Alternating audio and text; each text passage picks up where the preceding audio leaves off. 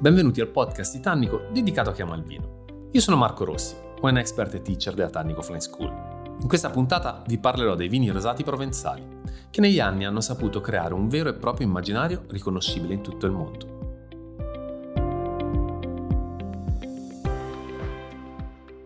Immergiamoci subito tra quelle che sono poi le praterie, le distese di lavanda, perché la Provenza è caratterizzata ovviamente anche dalla presenza di questa pianta di origine in realtà orientale. Ecco, andiamo a vedere quindi quello che è l'areale più grande in assoluto con oltre ventimila ettari, stiamo parlando della Côtes de Provence. Siamo nella parte sud proprio del, della regione, quindi andiamo, se vogliamo identificarla come la punta dove troviamo Tolone più o meno, ecco siamo in quella zona lì, ci avviciniamo comunque anche alle porte di Marsiglia. La zona è molto grande e quindi è caratterizzata anche da presenze differenti all'interno del suolo, infatti la, il calcare e l'argilla vanno a caratterizzare principalmente quella che è la Côtes de Provence, ma ci ritroviamo anche ad avere soprattutto vicino ai massicci una presenza di di scisto, quindi di granito, nettamente più importante.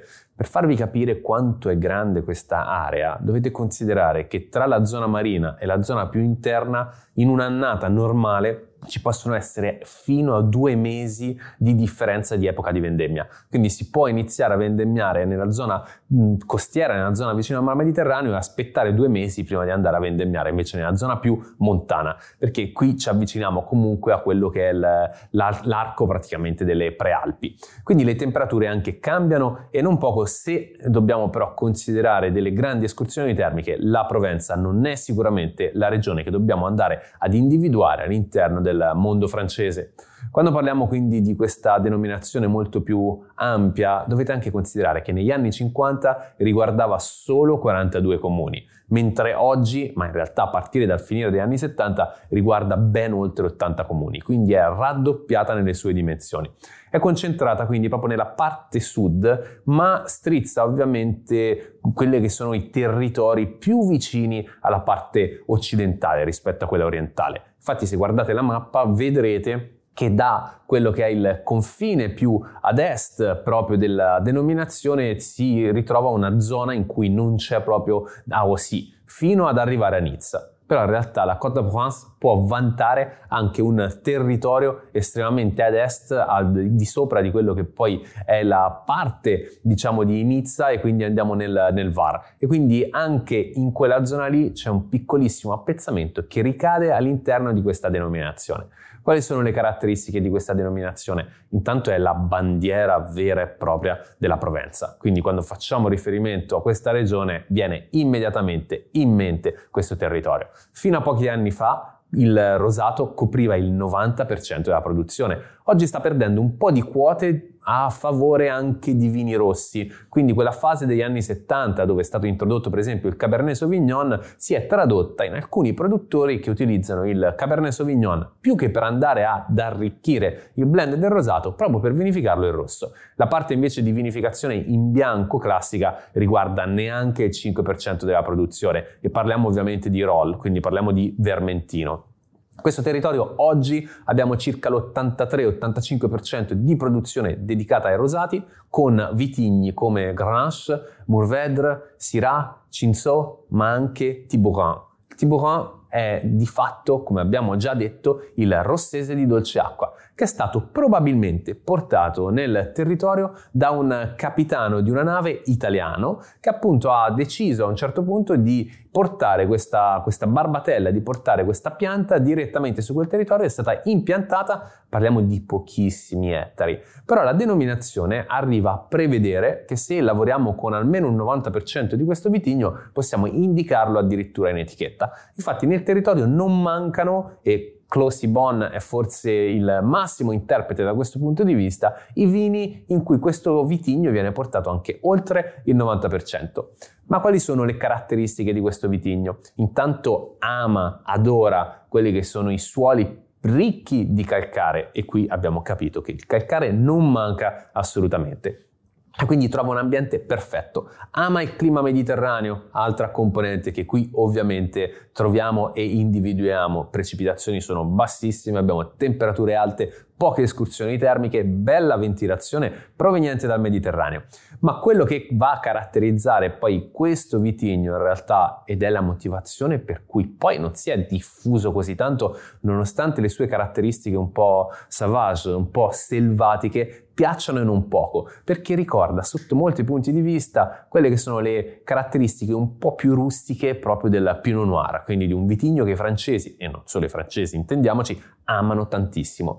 Questa caratteristica però che l'ha invece limitato non è tanto una caratteristica organolettica, perché questi sentori un po' di macchia, di foresta, di humus, a volte anche erbacei, piacciono e non poco. La caratteristica di cui parliamo è focalizzata su quello che poi è il suo scorrere all'interno del vigneto, quindi intanto è un vitigno abbastanza precoce, quindi si sveglia presto e si presta tantissimo a quelli che sono poi le intemperie. È vero, quando parliamo di Provenza non abbiamo queste intemperie grandissime, però considerate che la grande pioggia e le tempeste, perché dal mare arrivano proprio tempeste, sono tutte concentrate in primavera e in autunno, il che vuol dire che in primavera un po' di rischio lo troviamo. Le gelate non sono mai un problema in questo territorio e questo lo sappiamo, come anche la muffa, perché la ventilazione è costante tra il fronte del nord con il Mistral, con il Maestrale, e poi il fronte del sud, quindi dato dalle brezze del Mediterraneo. Quello che però accade a questo vitigno in realtà è che ha un'allegagione cosiddetta abnormale, ovvero la allegagione è quel momento in cui poi si vanno a formare gli acini, i chicchi. Se voi guardate un grappolo di Tibouren su questo territorio, vi renderete conto che è composto da acini più grandi e da acini piccolissimi. Infatti alcuni acini non si sviluppano proprio, addirittura non hanno i semi al loro interno. Quindi stiamo parlando, ovviamente, quando parliamo di, di semi, di vinaccioli, questo è il termine tecnico, però tanto non, non cambia. Quindi abbiamo delle rese che non sono altissime in vigna, in più si può compromettere quella che è la qualità del, del vino nel suo risultato, perché abbiamo delle maturazioni completamente diverse da un chicco a un altro. Un chicco grande ha bisogno di un tempo di maturazione più lungo, più costante. Un chicco piccolo ovviamente tende a maturare più rapidamente, più velocemente, e quindi questo sbalzo di maturazione all'interno dello stesso grappolo ha convinto molti produttori a non cimentarsi assolutamente con questo vitigno. Però c'è chi invece l'ha conservato, l'ha tutelato e l'ha portato alla sua massima espressione. Stiamo parlando appunto del, del domaine del uh, Clos Cibonne. Intanto il nome deriva dai primi proprietari, siamo addirittura nel milleseicento, quindi stiamo parlando di una proprietà che si trova vicino a Tolone, ma che può sviluppare i suoi eh, ettari su suoli leggermente differenti. Quindi andiamo fino a proprio in riva al mare e poi iniziamo invece a salire leggermente su quelli che sono i contrafforti, su quelli che sono i massicci, dove lì il suolo è leggermente più scistoso. Ed è qui che si trova poi il vigneto più leggendario, quindi quello che va a dare vita alla, chiamiamola, Cuvée eh, Prestige Caroline, che è il, forse il tipo più importante, più famoso in assoluto per quanto riguarda questa denominazione, quindi questa A O C. È un, eh, intanto un vino che vale la pena assaggiare per la netta qualità, ma perché ci racconta proprio la storia del territorio. Considerate che la famiglia che ha dato vita alla grande eccellenza di, questo, di questa azienda è la famiglia Roux, che per una serie di eh, vicissitudini storiche si è trovata poi ad essere proprietaria di questo domaine a tutti gli effetti. Nel millenovecentotrenta André Roux è considerato forse uno dei diciotto artefici del successo provenzale, ed è per questo che poi il Clos Cibonne è considerato un cru a tutti gli effetti. Ha eh, cambiato completamente le sorti dell'azienda, andando a rimuovere gli agrumi, andando a rimuovere ogni tipo di agricoltura non focalizzata sul, sulla vigna e impiantando vigneti, andando a tutelare il Tibouren. Infatti l'azienda può vantare tante parcelle, la maggior parte sono sui trenta quaranta anni al massimo di età, ma anche parcelle di Tibouren che risalgono al millenovecentotrenta.